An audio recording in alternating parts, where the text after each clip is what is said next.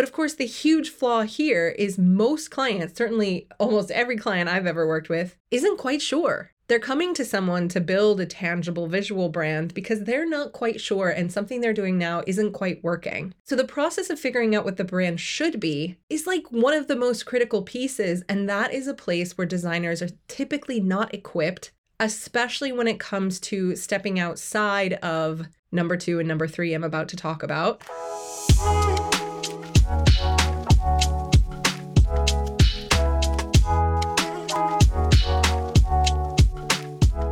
Welcome back to the Joy, Color, Impact, and Dogs podcast. Nice to see ya.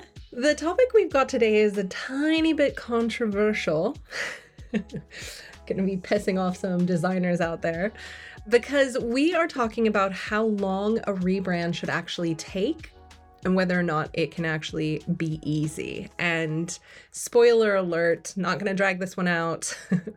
My opinion is that a rebrand can actually be quick and easy. But I know that's not most people's experience. So let's have a look at why. Why does this process feel so painful? Why does it take so long? Why does it inevitably often lead to so much disappointment? Because as someone who does branding, who handles a lot of rebrands, who has hired and implemented several of my own for myself and lots of my clients, I can tell you this process is typically fraught with disappointment and delay.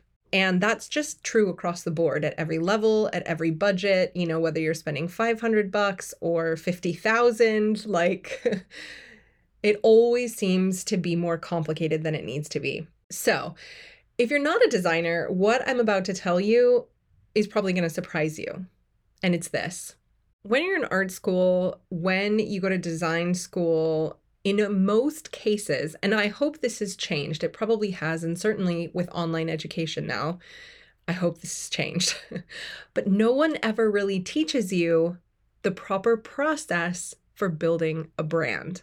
Okay, so in most cases, designers are not getting taught how to lead a client through a branding process in higher level of education anyway.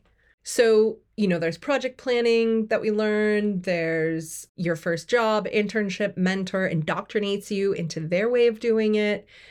But for most designers, and this was certainly true for me, no one ever teaches you the science or the logic of how to develop a visual brand, what should come first and why, how to present it in a way that won't overwhelm your client. So that means that pretty much everyone just does what's always been done. Maybe they do get a quick tutorial. Maybe they just copy what everyone else is doing. Maybe they just go work at an agency and then they do it the way the agency does it or do it the way the small design house does it. I mean, somehow it all ends up that pretty much every solo designer or small design house does some version of a mood board, a lengthy and cumbersome questionnaire or four, where you have to answer key strategic questions that you have no idea how to answer. and then the first step for pretty much everybody is a logo. Some sketches, some comps, some options, and then black and white logos. Round one, round two, round three. This is what I did in the beginning we do it with black and white in the beginning so that the color doesn't distract the client. So if you do a version in pink and one in green, they don't just pick the green one because they don't like pink. So the idea is to simplify it so it's easy to determine the pieces and parts that the client likes and doesn't like. But let me just break it down to five huge flaws that happen in a normal rebrand process, okay? In the scenario that I basically just described. So, 99% of the time, and hallelujah to the designers out there who do not do it this way, but pretty much all of us do because that's what is done. Okay, the five huge flaws with all of this. The first one is this is the biggest one that I see that leads to the poorest results strategy. Not all designers are strategists. Not all designers who are you know, quite clever and have really cool ideas and can, you know, do a lot of real cool stuff with like symbolism. Not all of them understand business or what your business needs to do or how your clients need to react. Now, a lot of designers do. there's a lot of brand strategists who are designers and vice versa. So I'm not saying designers are stupid. Like that's not at all what I'm saying. I was a great strategist when I was doing design. And we have typically a really good eye for how things need to be, i.e., if you're going to be premium or if you want the business to feel fun. But with those lengthy questionnaires I mentioned, with that early intake with our clients, we put all of the ownership on you typically to know what you want. You need to tell us who your ideal client is. You need to tell us, you know, exactly what you want the brand to feel like. You need to give us all the information and we create the thing to meet the criteria that you've given us.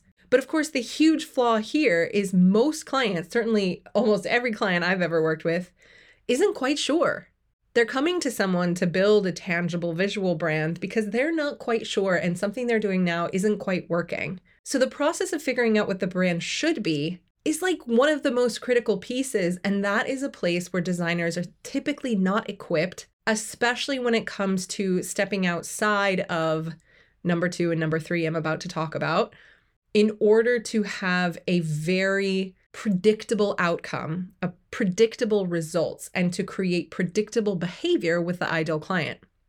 Now, some of this designers will know instinctively. You know, most of us can figure out that if you do a, bl- a brand that's like black and white and clean and modern, it's going to feel pretty aspirational and higher end.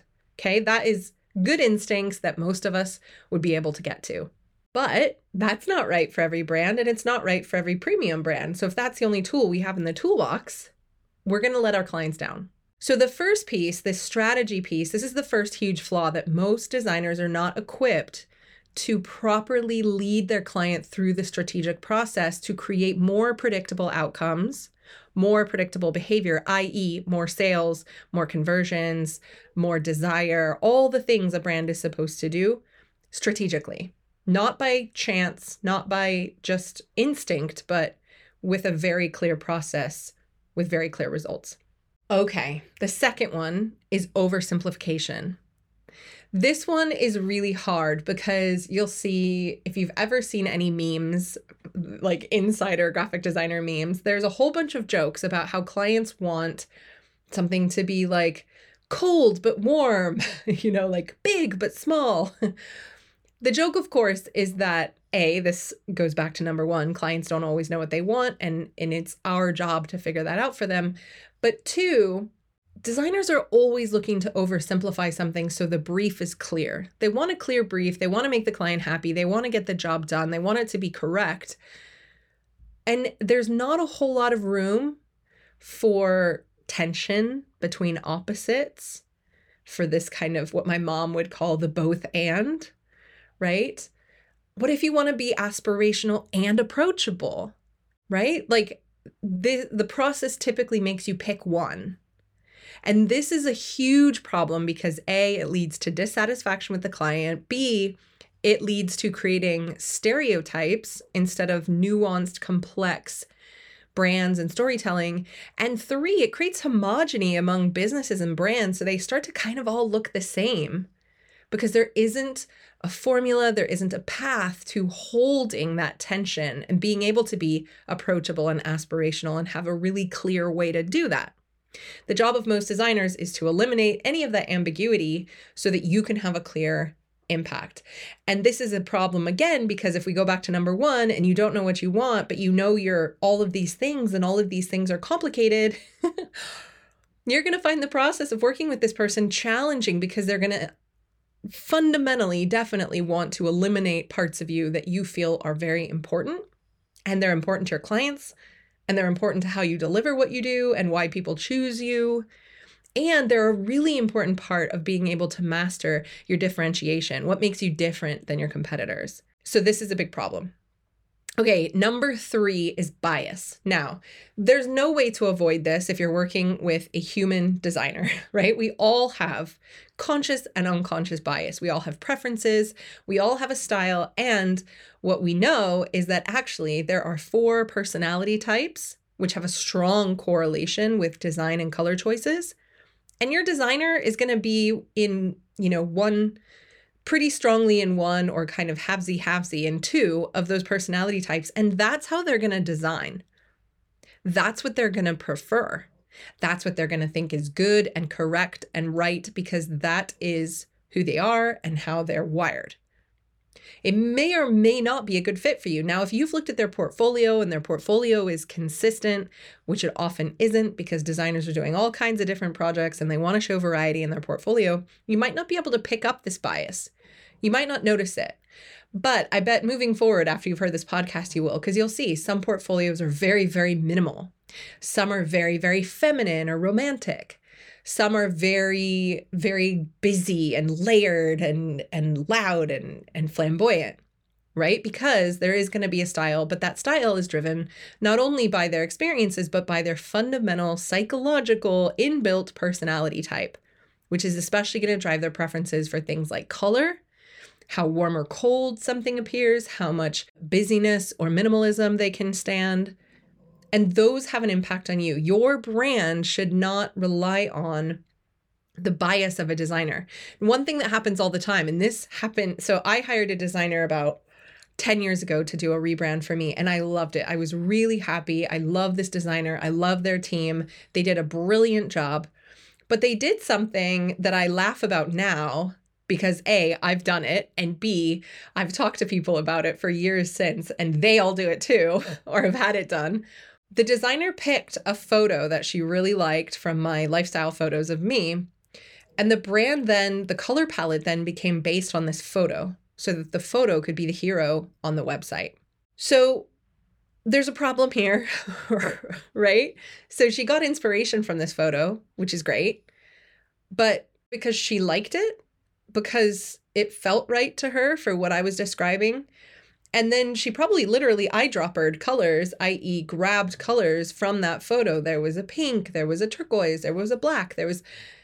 And when I got the final palette back, I was like, ooh, we definitely need to add a this color and this color. I think a yellow and something else because it it wasn't quite hitting the right notes. And this was before I was certified as a color consultant. So I was just running on my instincts as well but I just I knew there was something about it that wasn't right. And and part of what I discovered later is that that photo was an outlier for A, photos of me, and B, what I want my brand to feel like. And so much of my brand then came down to what was in the background of that photo, which happened to be graffiti, and what I happened to be wearing that day. A turquoise necklace, a ivory sweater. Those things got pulled into the brand. And this happens all the time because A, we need images that match our branding. And that was a really handy dandy way to just get that done. We should be creating images after we do the branding, by the way, not the other way around. but this is this is what happens when we have bias and when we are making decisions that aren't strategic that so much of the success of your business that relies on your visual branding then comes down to just the choices this one person or this small team is making about what is right for you. And let me tell you, a good designer can justify just about every design choice, whether or not it's right for you. There's always a reason that it seems right to them. And it may be true and it may not be true. So the bias inherent in designers is a really big problem. Okay, fourth one cohesion. Now, one of the words that gets used a lot when people come to me is the word cohesive. Everybody wants a cohesive brand, and very, very few people have it out of the gate. They end up investing and creating it later on. But one of the things that happens on a lot of design projects for businesses of all sizes is that oftentimes you have a designer, you have a photographer, you have a copywriter at a minimum in these small projects, okay? And what happens when these three people are separately entrusted to do their job is you lose a lot of that cohesion. The copywriter has their own ideas about how the brand should feel.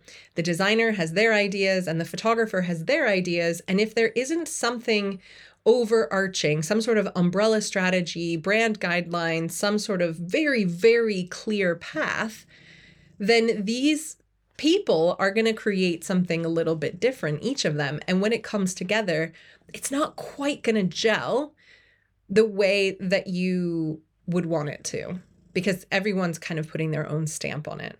So, one of the places I've seen this is where there's like a brand on the website and maybe a copywriter, and then there's someone handling the social media, and then maybe the founder is a separate. So, you have these different entities with different personality types again, and they're all doing their own thing. Following what they think should be the brief. So, for example, I did a little um, video about this on my Facebook. I think it was like last year, but there's a great, wonderful candle company called Neom. Neom, I don't know how to say it. I think it's Neom. N E O M. Neom. Is that right? Someone correct me. anyway, the candles come in clear glass jars and they're usually white and they have a black and white label. So they look quite starshine. They're quite upscale, aspirational, beautiful. They use lovely, lovely essential oils. They're fabulous. Now, they recently, well, I don't know how recently, but at one point they sent me this sort of catalog, which was like a newspaper folded up, highlighting parts of the brand, what they were up to. And this matched what I would expect based on the packaging of the candles and what I've seen on their website, which is all quite cool and black and white and aspirational. Then I happened to jump onto their social media which had a completely different vibe. And it was lovely, but it was very, very warm. It had a very fireside feel, meaning it was kind of warm and cozy, and there was a lot of like natural wood and flesh tones and probably more the vibe you would expect from a candle that's using essential elements, talking about well being and sleep and happiness and all these things. So, what was very, very clear when I looked at all of these things together was there were different people in charge of different aspects of this brand, and they all had A, a different personality type, and B, a different idea of how to execute the brief they were given. A different idea of warmth, a different idea of aspirational, a different idea of how to bring what this brand was trying to do to life. And it was totally, totally not cohesive. It was beautiful. They were all separately beautiful in their own different ways, but they had very different feelings, each of them, different personality types. And I could see the tension between whoever was in charge, even within that sort of catalog, the newspaper thing, because there were pieces of it that were very fireside, pieces of it that were very seaside, some of it that was very starshine. It was all over the place. And that's really common. That's so common. It's more common than not that that happens because of that bias, because of that oversimplification, and because most people are not working with a roadmap using psychology or using something clear and set as a starting point so that everybody can agree on the decisions they're making and why. Okay, the last huge flaw I see with traditional rebrands and branding projects is time. Oh my God, the time. And again, all these things I'm saying I am like, I am not throwing stones because this used to be me. I was pushing and pushing and pushing for a better way because all of these things bothered me, but they are hard to overcome in the traditional process. And the biggest one is time because these projects take time. You know, just the logo itself can take like four or five weeks as you do like the mood board and the sketches and the round one and the round two and the round three and the round four. And oh my God, you're not even in color yet. Now you're still just working on the icon. Then we can get to color palette. Then we can get to fonts. Then we can get into the rest of the visual identity. And you're already at five or six weeks. And this process has to happen like this because most designers are working with more than one client at a time. And they have to be able to juggle the stages that each project is in. So they can't just spend, you know, three weeks banging through all the parts of your project. They have to do your logo and someone else's web page and someone else's this and someone else's that to keep it all moving so they can afford to keep the lights on, right? They can they need to be able to keep taking new projects. And some of this stuff does take time. You cannot always rush the creative process, right? Especially if what you're trying to do the whole time is give the client something to look at so they can say whether or not they like it. If at the beginning of this, we talked about filling out that questionnaire, you're narrowing down as much as you can what you think this client wants based on the questionnaire. But it's a whole different ballgame once you start showing them visuals. And the first one or two rounds of that whole process with logo is just to try and nail down what this person may or may not like. And you know, it's really tricky. Most of the time, the client doesn't know until they see it. Have you had this experience? I definitely have. but also, they can't decide because they like multiple things. So you end up moving multiple versions of a logo forward two or three rounds until they eventually go back to the very first one on the very first page. But they had to see more to be confident and sure that they liked that first one because they didn't want to settle if they weren't sure. And you know, you can be eight, ten weeks in before you've even done any kind of conversation about something like a website or an Instagram strategy or you know signage or uniform or the other activations that this brand needs to go into. And nobody's got time for this. It is so tiring. It is so frustrating. It is so inefficient. And the average brand project takes about 8 to 12 weeks because of this and the whole time you're trying to juggle this with the other things you're trying to do in your business and you just want to get it done and you're excited. You want to know when it's going to be done. You want to start on the rebrand. You want to get it out there. And it's it's hard. And if you're like me and it's hard for you to focus or if you're a bit neurodivergent, then oh my gosh, this process is torture because you just want to be done with it. It's so hard to focus on it for that long. So the time piece is huge with these projects and it doesn't make it better. Making the process take longer doesn't make it better.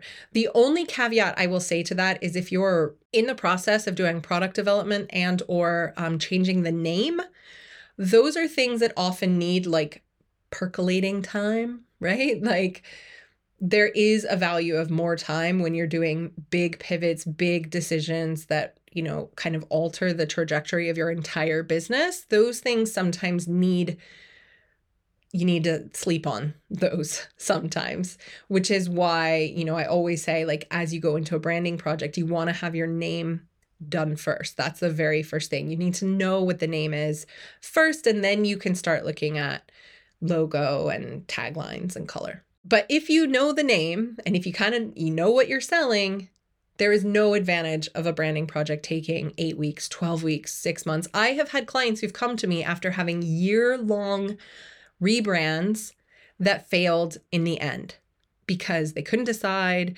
they uh, couldn't get it worked out with the designer. And this is true both with doing it in house with their own team members and hiring outside um, designers and consultants.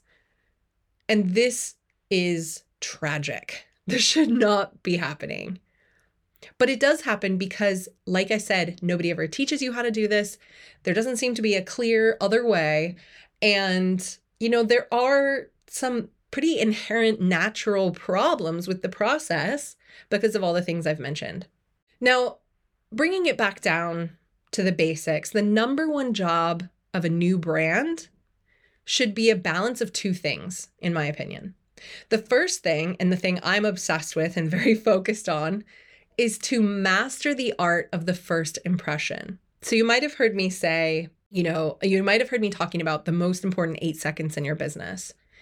And this is your first impression moment online. You have a little bit longer in person. If you're in person, you have about 90 seconds. But if you're on a website, social, you have about seven to eight seconds to make a first impression with snap judgments from your ideal client about whether they're in or out, whether they're going to stay or bounce. That eight seconds is so critical. All those ads you're spending on, all those, you know, all those lead generation tactics you're doing, you know, you have that's the moment that counts the most. Are they in or they out? Are they going to keep reading or are they going to leave? Are they going to opt in or are they going to go? Are they going to be a view or are they going to be a conversion? And the balance of that is this mastering the art of the first impression, which is all about kind of your ideal client, and helping either the founder, if you're building a personal brand, or the company, or your ideal client feel seen and authentically self expressed. Because at the end of the day, what makes brands work is when they feel more human. So, whether it's your personality or a made up personality, or whether you're focusing on building a brand around the personality of your ideal client, there needs to be a whole bunch of human expression in this brand that people can immediately relate to, back to first impression, and it needs to be a balance. So, let's take a personal brand, for example. a really powerful brand for someone who is a coach or a photographer or a copywriter and the brand is all about them is making sure that the experience your client has when they see your website is the same as the experience they have when they meet you in real life or they speak with you or they engage you in services, right? We want it to feel like you. The flip side of that is for your own fulfillment, for your own joy, and honestly, to make it easy for you to want to show up and do marketing, which I found is really hard for most people. You want the brand to feel like you. You want it to feel like the most you thing that has ever existed in the best possible way. You want it to feel like a really awesome outfit that you love putting on and you feel great in. One of my clients described this as the perfect pair of jeans. and I love that. You want it to feel like the perfect pair of jeans. You want those jeans to make your ass look great. you want them to be comfortable. And the flip side of that is the first impression for the client. You want to grab that you want to grab that client quickly. And we need to balance those things because not everything that is authentic to you is the most sellable or the most attractive to your client. So it's picking and choosing the pieces that allow both to happen. And for an existing brand, if you're not starting over, then there are going to be some immovable objects, right? There's going to be some elements you have brand recognition around. Maybe it's a name, maybe it's a logo, maybe a particular color that have enough, you know, recognition in the marketplace that you can't change those. So sometimes you have to start with those things and build the brand around those because they cannot change. But really, that's what you're looking at. Fundamentally, when you're building this brand, you need to master that first impression. You need you need some sort of authentic self-expression happening, and you need to keep in mind the immovable object. So, for example, if you're like one of our team members used to be the brand manager for Heinz Ketchup in the UK. and if you're Heinz Ketchup, there are some immovable objects there because you're a brand that's been around for 150 years. And let's say, like, the red that you use in your logo and your logo itself, it's not changing. So if you were going to come in and do a rebrand project, you would start with those things and work around them, right? So this is all to just draw us back to this question around how long should a brand take and can it be easy? A brand can happen almost instantaneously. How many hours does it take to do the work? After the original key decision making, how many hours does it take to do the work? And this is why I offer a brand in a week project, which is seven days. Seven days, start to finish, for all the creative in a total rebrand, including logo, color palette, fonts, key copy, including like value proposition, all the copy for a homepage, plus a homepage design, plus full brand guidelines in seven days. So I know this can be done because I do it.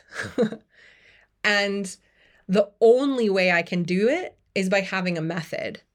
I call it the color brand method, but it's based on color psychology, archetypes, and other tools and fundamental frameworks that allow us to sweep out all that decision making problem, all of that indecision problem, all of that should I, shouldn't I, is this right, is that right problem, and create a set of really clear decisions um, that kind of flow one to the next. And it takes all the pressure off of you to know what you want because that should be the job of the person making magic for you. They should be able to look at you, look at what you want, ask very few questions, and present you with something that does the job, especially if you have frameworks to work off of, especially when you know about and acknowledge and use these four personality types, because those preferences are already laid out and we can work to them. And we can start with those as a starting point. So we don't need to do six rounds for a logo. It's unnecessary. Also, pet peeve, the logo is not the most important part. That's not what we start with. We start with strategy. We start with purpose. We start with how does this brand want to make people feel? What is this brand trying to sell? What is the price point of this brand? What do the competitors look like, sound like, feel like? What's important to you as a founder if you are present in the brand? We start with strategy. We present that strategy. You say yes. And then it's just ticking boxes If you want to make people feel like X, you should use this color.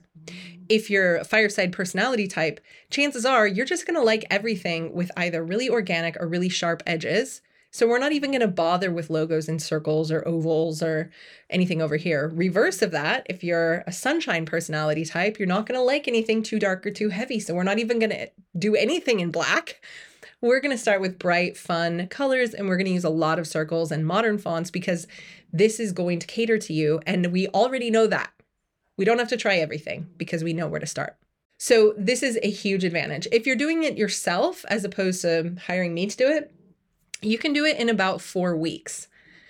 It just takes longer right? And and that's four weeks of pretty concentrated effort um, and quick decision making. But when you have a framework when you have a formula rebranding can be fast and it can be easy now, the place it starts to get complicated is when you start adding a whole bunch of people into the mix. You have contractors, you need to get into their schedule, you need to get your photographer on board, you need an illustrator, you need your web developer, etc., etc. Like those are uncontrollable forces, but when you have one person or a small team doing the whole thing start to finish design copywriting ex- strategy etc then not to mention the scientific formula then you can have a gorgeous effective show stopping wow factor brand in 7 days okay including a new homepage design. Oh my gosh, how long is the last web? How long did the last web project you immerse yourself in take? Holy crap, right? Weeks and weeks and months and months and months. Okay, so I want to know how long did your last branding project take? Was it successful? Were you in love? And what was the cost of that time? Now, if you want to know more about having me do a brand in a week for you, just get in touch information in the show notes. You can find me on Instagram at J. Nichole Smith. You can email me at team at jnicholesmith.com. You can go take the quiz and find out what brand personality type you are so you can start there and start kind of seeing and feeling what your brand could look and feel like. Links in the show notes for all those. If you're interested in doing it yourself, if you're like, hey, I kind of am ready for a rebrand, don't know if I need the whole brand in a week thing, not sure if I can afford you, Nick, then we are going to be launching a DIY version of this very soon. So jump on the wait list. The link to that is also in the show notes so that you can access the system and the formula. Because, guys, no matter what your budget is, no matter what your business is, no matter what niche or industry you're in, nobody has time. Nobody's got the time or the energy or should really have the inclination for this stuff to take three, four, six months. Okay. And I know what I've said today is a little bit unconventional. I know it's potentially a little bit controversial. I'm not criticizing how anyone else does it. I simply needed a better way. But that's part of my creator archetype. I am unconventional. I think differently. I don't like doing things the normal way. And I needed a better way for myself and to provide to my clients because I was so bored with the original process, which is painful for everybody, including me. And this is so much more fun. I just, just today, I just sent off um, a brand in a week project, which is glorious and gorgeous for someone who had really struggled to get what they wanted and needed from other people because it required a little bit of reading through the lines. And that's the advantage of working with someone kind of intuitive is that I kind of, my clients have called me like a mind reader because I can see what you're saying, even if you can't say it and you can't show it to me. We get there faster. So, of course, I'd love to support you in a brand project, but even if we're not going to work together, if you want to do it yourself, if you want to hire someone else, please think about the points that I've made today. Make sure that you find someone who makes the strategy part feel easy and they have something to add to that or make sure it's really cheap. make sure you're grabbing something off Creative Market or somewhere where you can just take something and work with it and you're getting a really good deal. That's the flip side of that. Make sure someone's not oversimplifying you, that they're not trying to push you into a box, into a stereotype. They're not trying to make you like everybody else to make their life easier. Make sure you're aware of the bias. like places where they clearly have a style. And if that is not right for you, if that is right for you, awesome, perfect. You picked a great person for you, but be aware of where it is contradictory to what you need in order to get the results that you want. Be wary of cohesion. Make sure that if you are working with a photographer, a designer, a copywriter, a web developer, that there is something holding them all together so that the output is consistent and cohesive across all of your platforms and channels. And especially, especially on somewhere like your website, that there has been so much thought put into how the copy and the design and the photography is going to integrate so you can create what we call over here harmony. Harmony is when the conscious and unconscious cues and signals that you are putting out match. They're all in alignment. And if they're just a little bit off, it really takes a chunk out of that instant trust and affinity you're trying to build. And time. When you go into these projects, make sure you get commitment for a timeline that is something you can stomach and hold them to that timeline. And you know what? You have a job to play there too. You need to give quick feedback. that's something that people will often make you sign in a contract these days because they can't do their job if they can't get a hold of you. And that, you know, of course, we're busy, we're running businesses, we're putting out fires, we're traveling, so that can be challenging. So make sure as you go in that whatever the timeline is that you commit to, that everybody's committed to it and you hold you hold to the timeline so that you can avoid these big painful flaws and you can have a rebrand that is fantastic and quick and feels easy. All right, that's it from me today. I'll see you next time. Happy rebranding.